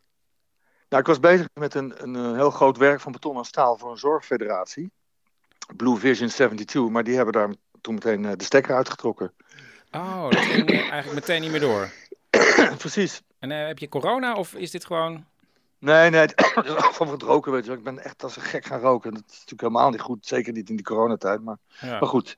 Maar het ging niet door en, en toen? Ja, toen kwam de sneltrein uh, na 34 jaar even tot stilstand, helemaal cold turkey. Cold turkey? Ja, ja, ja. Weet je, en, ja, en toen? Nou ja, dat, uh, dat, dat was wel even, uh, ja, impact. En toen hoorde je mijn moeder op de podcast. Ja, ja. Ja, ik luister altijd naar podcasts tijdens, tijdens mijn werk. Ik vind een beetje gebabbel op de achtergrond altijd wel lekker. Ja, gebabbel. En toen kwam die frisse moeder van je langs en die stelde voor om eens goed uh, op te ruimen en om te kijken. Oh, dus je luistert wel, min of meer. En, en niet dat dat meteen kwam. Ik moest echt ook lichamelijk even ergens doorheen qua afkicken. Maar toen ben ik dus ook echt, echt pas op de plaats gaan maken. Om te kijken van, van, ja, wat heb ik nou allemaal gedaan? En weet je, al het bewaarde materiaal, eh, interviews en zo, alles geselecteerd en, en gearchiveerd. Ja, nou, dat is toch ook wel mooi. Ja, Toch? Want ja, dan, kun je, dan kun je in jouw geval terugkijken op waarschijnlijk een heel oeuvre. nou, precies, precies. 432 kunstwerken. Zo. En? Nou, je zou het misschien als het beste als volgt kunnen samenvatten. Eerst dacht ik, Bart Giedijk, wat heb je allemaal gedaan? Maar dat werd dus gaandeweg. Oh, Bart Schiedijk, wat heb je in godsnaam gedaan, man? Oh. Waarom heeft niemand jou tegengehouden? Wa- wacht, ik, ik pak er even een briefje bij. Hier. Ja. Ik citeer, dit komt dus al uit, uit 88, hè? Ik citeer mezelf. Wat optic calculation beoogt, is een dialoog tussen de lege ruimtes die het polderlandschap herdefiniëren. Ja. Ja, ja, het, het, het gaat hier om een hele grote roestige balk van 40 meter die schuin uit de grond steekt, Chris. Ja, maar dat, ja, daarmee misschien, je, ja, je moet het misschien ook een beetje in de tijd zien, toch? Het is zo ongelooflijk bloedeloos lelijk. Echt. Maar dan ook echt heel lelijk. Maar goed, het werd gefinancierd. Ik, ik zat erin. Ik, het was het systeem dat me vasthield. Maar je hebt toch wel meer gemaakt dan zo'n eh, zo'n Ja, roestige man. balk? Van, Ja, hou op, hou op, hou op. Het is allemaal kut. Allemaal kut, Chris. Allemaal. Maar nogmaals, als je op die trein zit, dan zie je dat niet. Jee, het klinkt wel heel heftig. En je gaat er zelf in geloven, hè? Dat je weg kan komen met dingen zeggen als... als... Wacht even. En nu citeer ik weer mezelf. Nou in 2007. 2007, Chris. Het gaat over Cold Illusion. Dat is een heel groot betonnen ding langs de E35. Europees geld. Dat is ook zoiets. Komt-ie. Als je eromheen loopt, verandert het beeld voortdurend. Ja, maar dat is toch misschien wel zo? Alles verandert als je eromheen loopt, Chris. Alles. Ja, en, en nu? Nou, ik, ik, ben nu bezig met een heel groot plan om, ja, om excuses te maken aan iedereen, aan heel Nederland. Ja, maar dat is toch helemaal niet nodig, Bart? Het is gewoon... Chris, je kan het, je, je kan het niet alleen afschuipen op, op het systeem. Ik was daar onderdeel van, jarenlang. En hoe ziet dan zo'n excuus er dan uit? Nou, ik, ik wil eh, midden in het land, en daar, daar heb ik al uitgezocht waar dat is, daar wil ik eh, 432 kleine paaltjes planten in de vorm van een trillend elektron. En, en van elk van die 432 paaltjes staat dan weer voor een zinloos kunstwerk van mezelf. Ja, maar Bart, Bart. Wat? Zie je nou waar je mee bezig bent? Je, je doet weer precies. Shit, shit, shit. Ja, je hebt gelijk, ja. Je hebt gelijk. Ja, ik snap ook wel, zoiets gaat natuurlijk ook niet 1, 2, 3 over in één keer. Het zit gewoon nog steeds in me, weet je wel. Dat, dat... Nou, fijn dat je dat, je dat zei, Chris. Maar dat had dus veel eerder gemoeten. Ja, het komt allemaal goed. Echt. Maar denk dat, ik. dat, dat hoop ik, dat hoop ik. Ja, nou, succes Bart. Ja, ja dankjewel.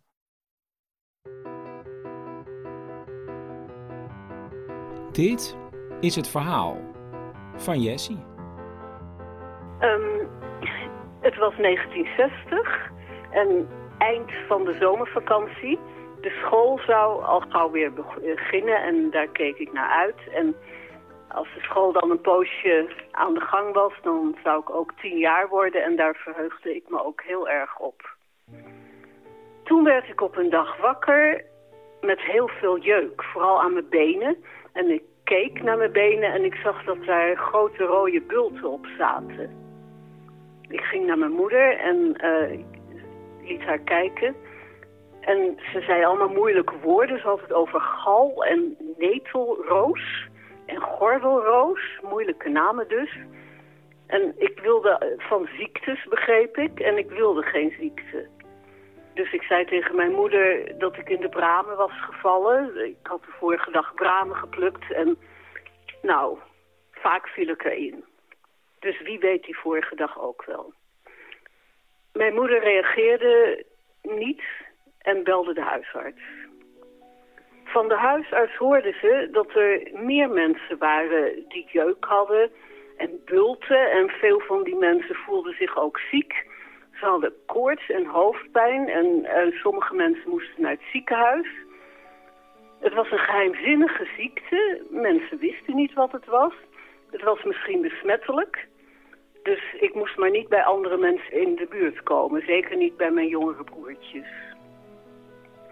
De GGD zou komen kijken bij iedereen die ziek was, of die, die bulten had in ieder geval, en jeuk. Dus ze wisten niet wanneer de GGD zou komen. De GGD zou dus ook bij mij komen, ehm, want de GGD moest bij heel veel mensen langs. Ik begreep van mijn moeder dat de GGD een dokter was, maar niet mijn eigen dokter. Er werd even nagedacht en omdat ik dus uh, een besmettelijke ziekte misschien had, moest ik maar op de zolder in het logeerbed. Op de zolder kwam verder niemand. Nou, dat deed ik. Mijn broertjes uh, brachten me eten. En verder lag ik daar maar. Heel erg saai en stil. Niks te doen. Soms liep ik naar het raam, keek ik even uit het raam. En dan ging ik maar weer in bed liggen. Op een gegeven moment kwam een broertje boven en die vertelde dat op de radio was over de ziekte. En dat ze op de nieuwsdienst steeds zeiden hoeveel mensen die vreemde nieuwe ziekte hadden. Het zei me niet zoveel. Ik lag op de zolder, waar het maar stil en saai bleef. Ik krabde aan mijn benen. Er kwamen rode krassen op mijn benen. Net zoals trouwens het soort rode krassen dat je op je benen krijgt als je tussen de bramenstruiken loopt te struinen. En daar was ik wel een beetje tevreden mee. Ik wilde wel heel graag dat die GGD eens een keer kwam. Ik verwachtte daar iets van. Ik wist niet precies wat. Ik vroeg het aan mijn moeder, wanneer komt die GGD nou? Het duurde en duurde. Ze hadden druk. Mijn moeder belde nog een keer. Nee, het was druk. Uiteindelijk kwamen er de volgende dag twee mensen van de GGD, een man en een vrouw. Ze keken naar mijn bulten en ze stelden vragen. Ik vond ze aardig. De mevrouw zei dat ik een mooie jurk aan had. Ik legde uit dat dat een nachtpon was. En de meneer vroeg, nadat ik verteld had dat ik in de bramen was gevallen...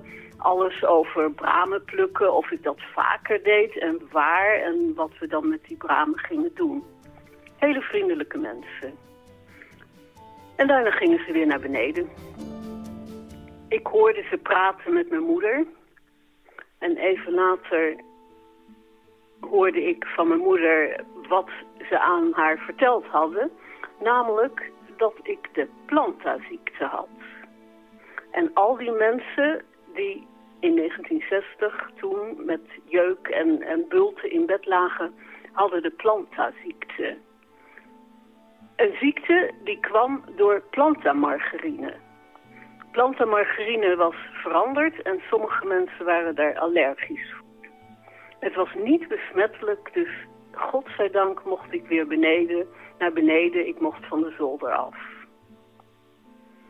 Ik kon heel erg goed begrijpen dat het door de planta kwam. Want ik had tijdens het eten zat ik aan tafel en soms duurde het eten lang en dan las ik graag de etiketten van wat er zo op de tafel stond. En op de planta, dat had ik gezien, stond verbeterde samenstelling. Dat klopte dus eigenlijk niet. Het was geen goede verbetering. Uiteindelijk um, heeft mijn moeder nog een half pakje planta weggegooid.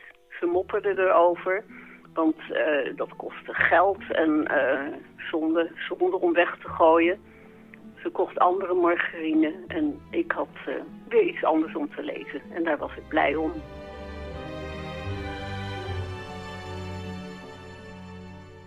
Bijna iedere week belde ik wel even met mijn goede vriend Pieter. Die is spoedeisende hulparts en werd ook ingezet in Tilburg op een gegeven moment op de IC.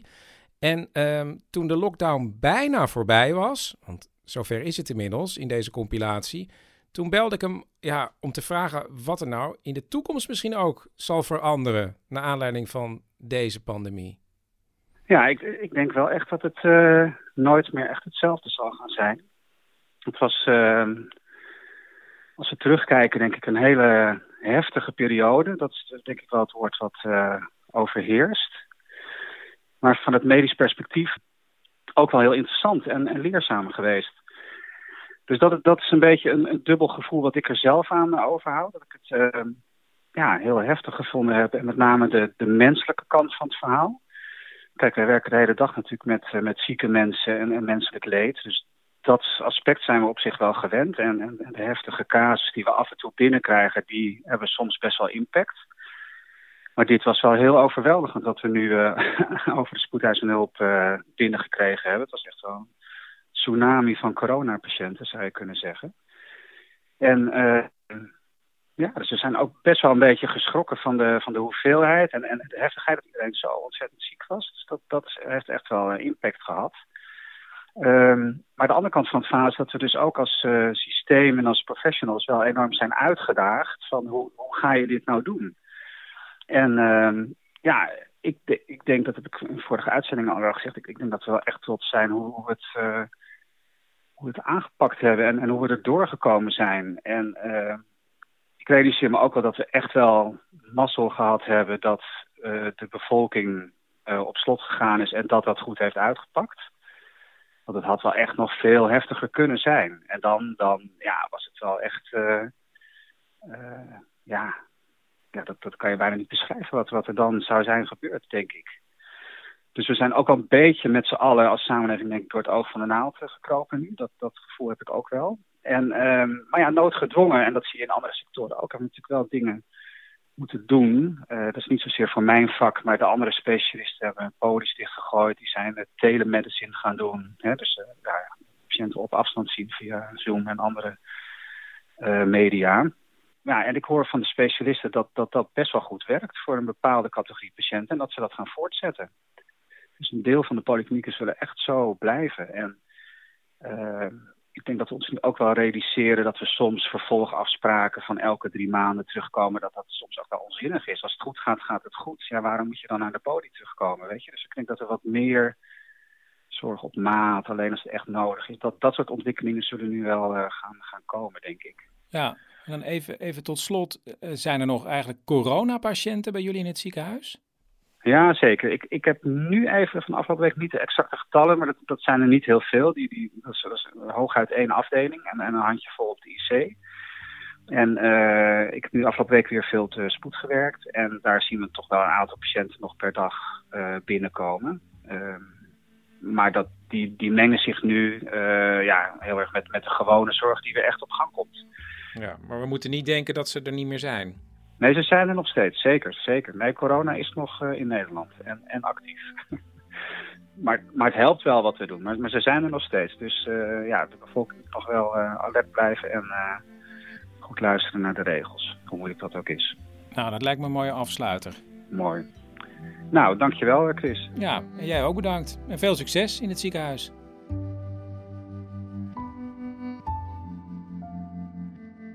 Bert. Chris, daar ben je eindelijk. Ja, eindelijk. Ik heb het heel druk, Bert. Ja, maar goed. Beter later nooit. Ja, ik las in je mail dat je on fire staat. Ja. Nou ja, niet echt natuurlijk, maar ik sta dus wel behoorlijk aan, Chris. Oh, hoezo? Nou ja, hoezo? Je podcast gaat volgende week in lockdown, hè? Dus nu ben ik al bezig wat ik daarna ga doen. Oh, wat, ja, wat, hoezo? Ja, ja. ik sta niet stil, Chris. Ik oh. moet ook verder. Ja. En dat klinkt misschien hard om te zeggen, maar uh, daar was ik ook al een beetje mee bezig toen we nog midden in de aflevering zaten. We, we zaten midden ja, in we? ik heb er de afgelopen drie weken omgeschoold. Omgeschoold? Ja, ik ben nu Practical Life Coach. Practical Life Coach? Ja, en nu vraag jij je natuurlijk af, Bert, wat is een Practical Life Coach? Nou, nee, niet echt. Maar ik neem aan dat je een practical life coach is een coach die niet werkt met vergezichten of punten op de horizon. Maar? Heel goed. Nu pak ik toch even een briefje bij. Ja. Uh, practical life coach thinks that improvement starts with convenience within your personal surroundings. Waarom in het Engels? Change is without borders, Chris. Maar goed, ja, verbetering ja. begint met gemak in je eigen omgeving, zoiets? Ja, ja. Kijk, je moet alles in je dagelijks leven zo vormgeven dat het zo glad mogelijk verloopt. Want? Want alleen dan schep je de voorwaarden voor een leven zonder hobbels. Een leven He? zonder hobbels. Dus, en dat staat hier ook op mijn briefje, vermijd frustratie, vermijd irritatie. He, dat zijn de zogenaamde energieslurpers. Maar dat staat dan weer niet in het Engels op je briefje. Nee, ik begin in Nederland, maar werk as we speak aan een vertaling. As we speak. Maar dat kan Ja. toch niet? Dat is toch heel raar, Bert? Je kan niet as we speak op dit moment. Dat is eigenlijk een fout. Ja, en ik breng dit dus meteen ook in de praktijk. Ik laat deze opmerking meteen van me afrollen. Hop, en daar ligt hij. Maar goed, in principe gaat het om praktische ingrepen. Leg uit. Dankjewel. Hier heb ik het. Ehm, zorg voor een goede kaasschaaf. Koop geroosterde muesli, zodat je niet de hele tijd aan het kijken bent hoeveel suiker je nu weer aan het binnenschuiven bent met je zogenaamde gezonde kruisje. Maar Ehm, verschoon een kattenbak alleen als je de kat ook zelf gewild hebt. Hè? Mocht daar nu een misverstand over zijn, zorg dan bij de volgende kat, als je die ook weer niet kunt tegenhouden, dat daar dan wel echt harde afspraken over gemaakt worden. Gaat dit over Poekie, Eh, Bert? Leg je sleutels op een vaste plek als je binnenkomt. Koop, als je eenmaal het goede merk gevonden hebt, altijd hetzelfde wc-papier. Dat is allemaal wat te noemen. Ja. Ja. Maar dit klinkt heel erg als praktische dingen om het leven van Bert beter te maken. Maar wat bij mij werkt, dat kan bij iedereen werken, Chris. Wie heeft jou eigenlijk omgeschoold? Ik? Dat was ik zelf. Omdat het uiteindelijk Bert zelf is die weet wat het beste voor Bert is. En, en dat probeer je nu eh, over te brengen op anderen van die Bert. Precies. En heb je al klanten? Of zijn dat eigenlijk klanten of, of meer patiënten? Nou, ik noem het zelf liever eh, cliënten. En nee, nog niet. Maar ik zit dus nu ook nog in de opstartfase. Hè. Volgende week dan is de officiële lounge. Een lounge? Ja, een lounge. Kijk, nu ligt mijn total focus nog op deze podcast. Dat vraagt ook een bepaalde mindset. Ja, begrijp ik. Dus. Eh, ja. hey, eh, ik las vanmorgen dat er ook een lerarentekort is, Bert. Oh, is het zo? Mijn moeder zei altijd, Bert, je bent gemaakt voor het onderwijs. Nou, misschien moet je gewoon eens kijken Ja. of je je daar kan aanmelden, Bert. Als backup? Meester Bert. Ja. Jongens, even opletten allemaal. En nu is het helemaal stil. Nou, Bert, Ah. je bent ervoor gemaakt. Denk je? Ja. Zo vlak voor het einde van de serie was ik heel erg op zoek naar een licht en luchtig out of the closet verhaal. Dat leek me zo mooi. En dat kwam er. Van Richard. Ik was een jaar of 17 of zo. Toen ging ik op kamers in Rotterdam. En daarvoor eh, wist ik ook wel dat ik eh, homo was. Of dat daar iets aan de hand was. Dat ik niet eh, volgens eh, de normale normaal eh, norm eh, in elkaar zat. Maar daar ben ik nooit, was ik nooit zo serieus mee bezig. Ik had dat heel goed gewoon... Ik had er nooit echt een probleem mee. Ik had me ook omringd met... eh, met vrienden die ook allemaal niet zo met meisjes bezig waren. En ik wist me altijd wel zo te gedragen dat mensen mij leuk vonden.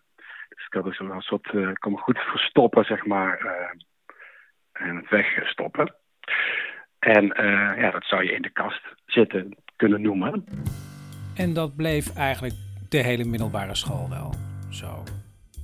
Alleen toen ik een jaar of 17 was en op kamers ging, toen dan kom je dus in een nieuwe omgeving. En dan ga je toch wat meer nadenken over wie je bent. En ja, daar, eh, ja, daar had ik toch wel problemen mee. En toen ging, werd ik ook wat serieuzer. Toen werd ik ook verliefd op iemand. Ja, dan moet je er toch iets mee. Maar hoe? En eh, daar worstel ik toch mee. Maar zoals ik zei, ik eh wist altijd wel goed te verstoppen. Behalve natuurlijk voor je ouders. Want die lezen jou natuurlijk. Dus die trapte daar niet in. En ik ging nog wel elk weekend naar huis. Ik kwam uit eh, Wimburg. Dus dan, al mijn vrienden woonden daar nog. En als ik dan thuis was bij mijn ouders, dan ehm, had ik wel vluchtgedrag. Als er dan werd gevraagd over eh, hoe gaat het met je? Ja, goed. Eh, maar ik ga nu, naar, ik ga nu weg. Ja, en zijn ouders, ja, die probeerden het toch gewoon. En die zeiden van, ja, ben je wel eens verliefd? En dan zei hij, Nee, hoezo? Eh, dus die hadden wel door, er is iets aan de hand. En, eh, en ik was altijd wel al bezig met ballet en met theater en met eh, wat meer de softere kant van het leven. ja, zijn ouders zagen hun zoon en ja, ze worstelden met de gedachte. Wij denken dat onze zoon eh, homo is, maar ja, wat doe je daar dan mee, hè? Ja, het is een worsteling, maar hoe ga je het zeggen? Dus mijn ouders eh, die, eh, zijn toen naar het COC gegaan om informatie te vergaren. Nou, wij denken dat onze zoon homo is. Hoe moeten we dat doen? Nou ja, en mijn ouders inderdaad altijd wel op de barricades. Hè? Eh, als bisschop Gijs iets geks had gezegd over het, eh, over het geloof en over homoseksualiteit, dan hadden zij alweer een brief gestuurd. En dat was ook al voor, voordat überhaupt mijn homoseksualiteit aan de orde was.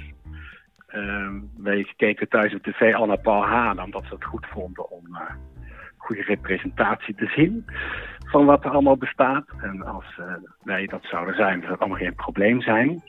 Dus dat was al het probleem niet. Maar je zit gewoon zelf in je eigen kast nog. Eh, en mijn ouders wilden daar iets eh, mee doen. Ja, dus zij gingen naar het COC en ze, ja, om te vragen hoe gaan we het zeggen. Dat zei ze, nee, daar moet je echt niet over beginnen. Dat is heel bedreigend voor je kind. Daar moet iemand zelf uitkomen. Oké, dus een second opinion. Eh, nou, daar zijn ze nog aangeklopt bij een of andere soort roze ouders, collectief. Nee, ja, nee, dat moet je toch echt niet doen. En dus dachten ze ouders, ja, dan moeten we het maar even verstoppen.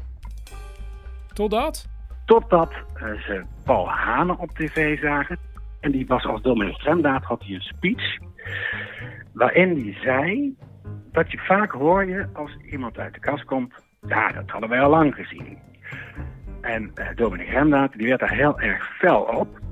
En die was heel boos en die keek de camera in. En mijn ouders voelden zich dus aangesproken. Als je toch ziet dat je kind, of je beste vriend, of je broer of zus, worstelt met zoiets groots, dan help je die persoon toch? Dat zou je met elk ander probleem ook doen. Nou, dat was voor hun dus de, ja, de opening om het toch eh, bespreekbaar te maken. Ja, dan moest het maar gebeuren. De volgende keer dat Richard langskwam. Eh, dus ik kwam thuis en mijn ouders die zeiden, eh, Richard ga zitten. En zij eh, zeiden, ja Richard, we hebben het idee dat jij de laatste tijd niet lekker in je vel zit. Klopt dat? Nou ja, dat klopt wel. En toen voelde ik ook van, oké, nou komt het. En eh, ze hebben dus zelfs het lef gehad om te durven benoemen van wij denken dat het ligt aan eh, of jij misschien homo bent of niet. Klopt dat? En ehm, ja, toen heb ik ja gezegd. En eh, dus eigenlijk hebben mijn ouders het mij verteld.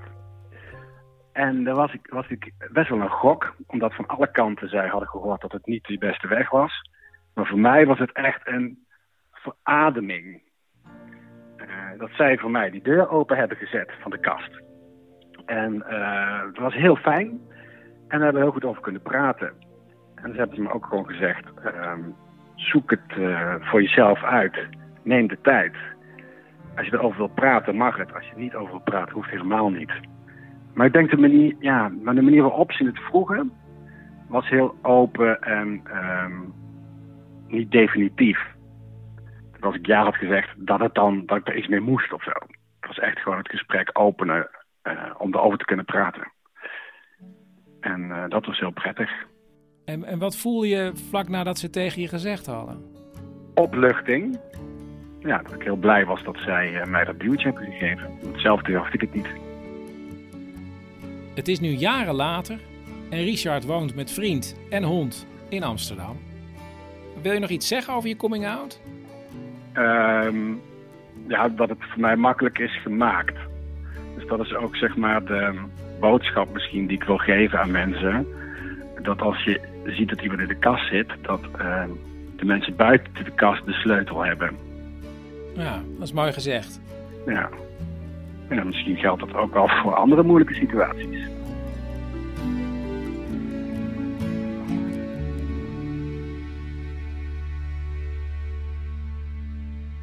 Hallo? Hallo? Ja, Eh, hallo? hallo? Hallo met Chris? Ja, goed, eh, ja hallo. Ehm, eh, ik, ik, ik bel voor de eh, reisadviezen. Reisadviezen?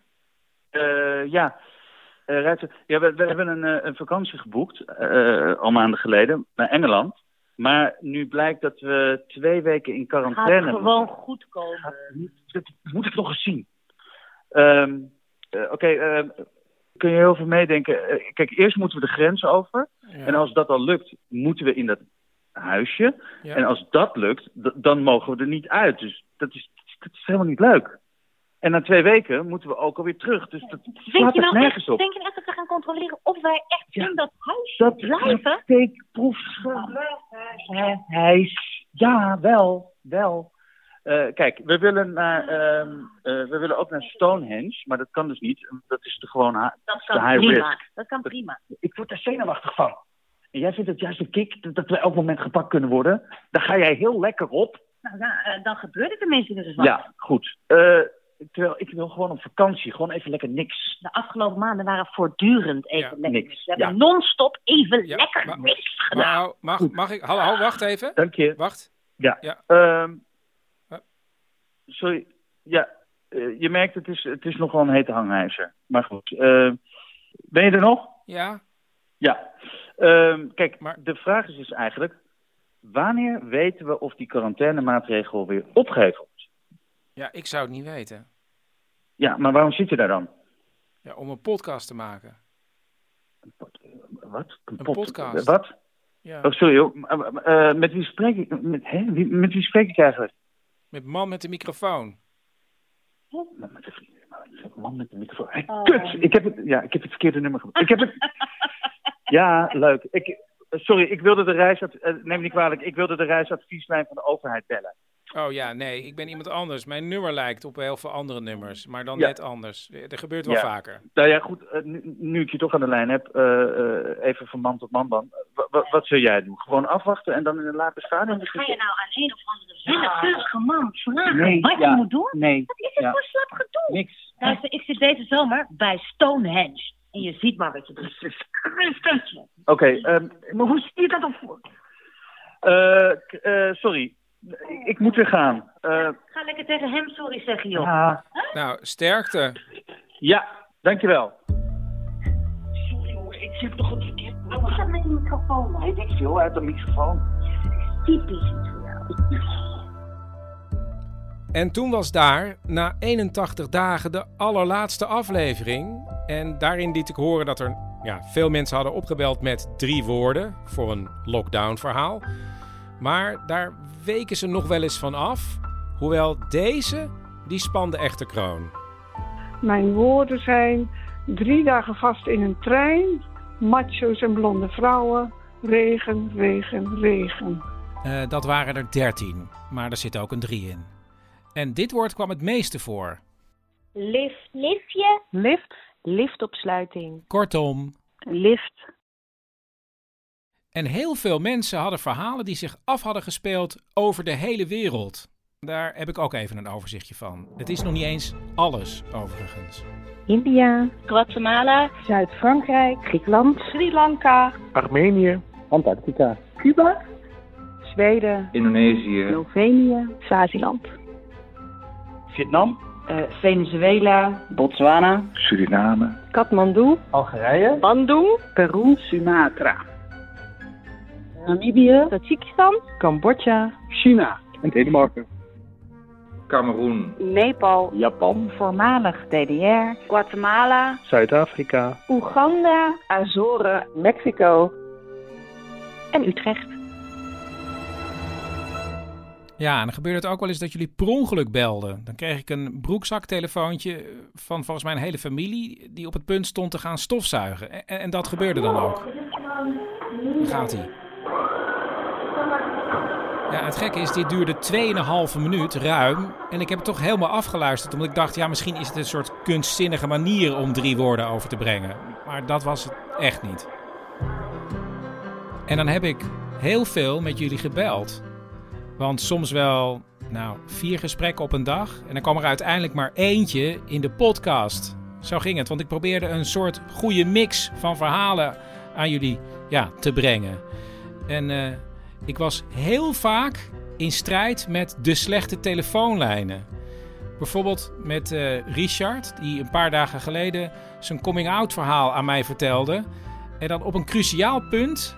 Zijn ouders hadden hem uitgenodigd thuis te komen, want ze wilden het erover hebben dat zij dachten dat hij misschien homo was. Nou ja, op zo'n punt viel opeens de telefoon uit. Hier hoor je het. Ja, toen hebben ze dus eh, gevraagd, nou Richard, ga zitten. Ehm, ik weet, ik ging zitten, dacht, nou is er iets aan de hand. Ja, Oké, want dit, dit moet je nog... Weet je wat het rare is? Oh, oh, oh, nee, Hm? het duurt niet Ja? lang. Eh, Het rare is, op cruciale momenten in jouw verhaal stoort je telefoon. Ja, en dan belde ik iemand weer terug en dan kon je het verhaal oppakken. Ik kwam thuis en mijn ouders die eh, zeiden, Richard ga zitten. En ik zit zitten. En eh, Nou ja, hoe kan dat nou? Wacht, weet je, ik bel je gewoon even terug, want soms is het dan... eh,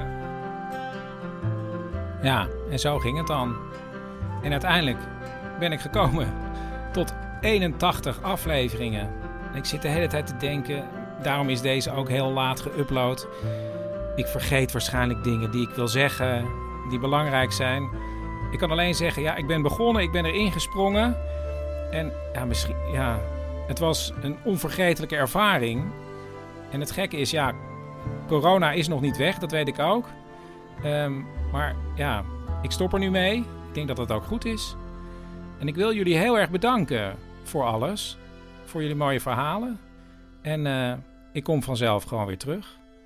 En nu nog één keer de eindtune. Nou, de eindtune, daar komen we zo aan. Ja, dit was ik dus in 2020. Na 81 dagen. En ik was helemaal kapot.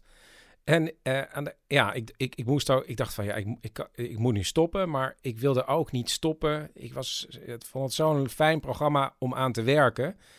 En ik had heel veel moeite om eh, de laatste zin in te spreken van deze hele serie. Want ik wilde weer zeggen, nou, voor nu lekker slapen of goedemorgen, maak er een mooie dag van.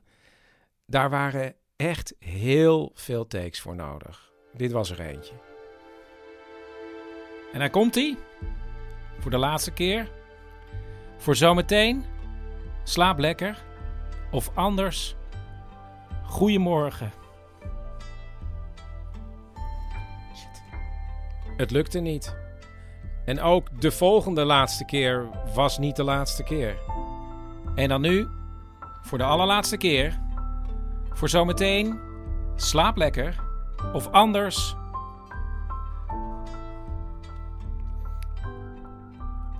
Goedemorgen.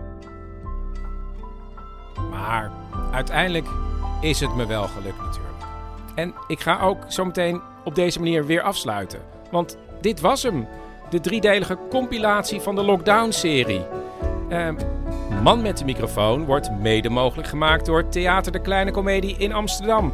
En denk even aan hun online kerstvoorstelling. Met één kaartje kan je heel gezellig met de hele familie live online naar een kerstvoorstelling. Ga naar de site dekleinecomedie.nl. En ik heb ook nog even een lijst van mensen die meegewerkt hebben. Maaike Meijer, Bert Kommerijs, Cecile Heuyer, Daniel Cornelissen, Tom van Kanthout, Gijs Naber, Tekla Reuten en Paulien Cornelissen. En voor zometeen, slaap lekker. Of anders, goedemorgen, maak er een mooie dag van.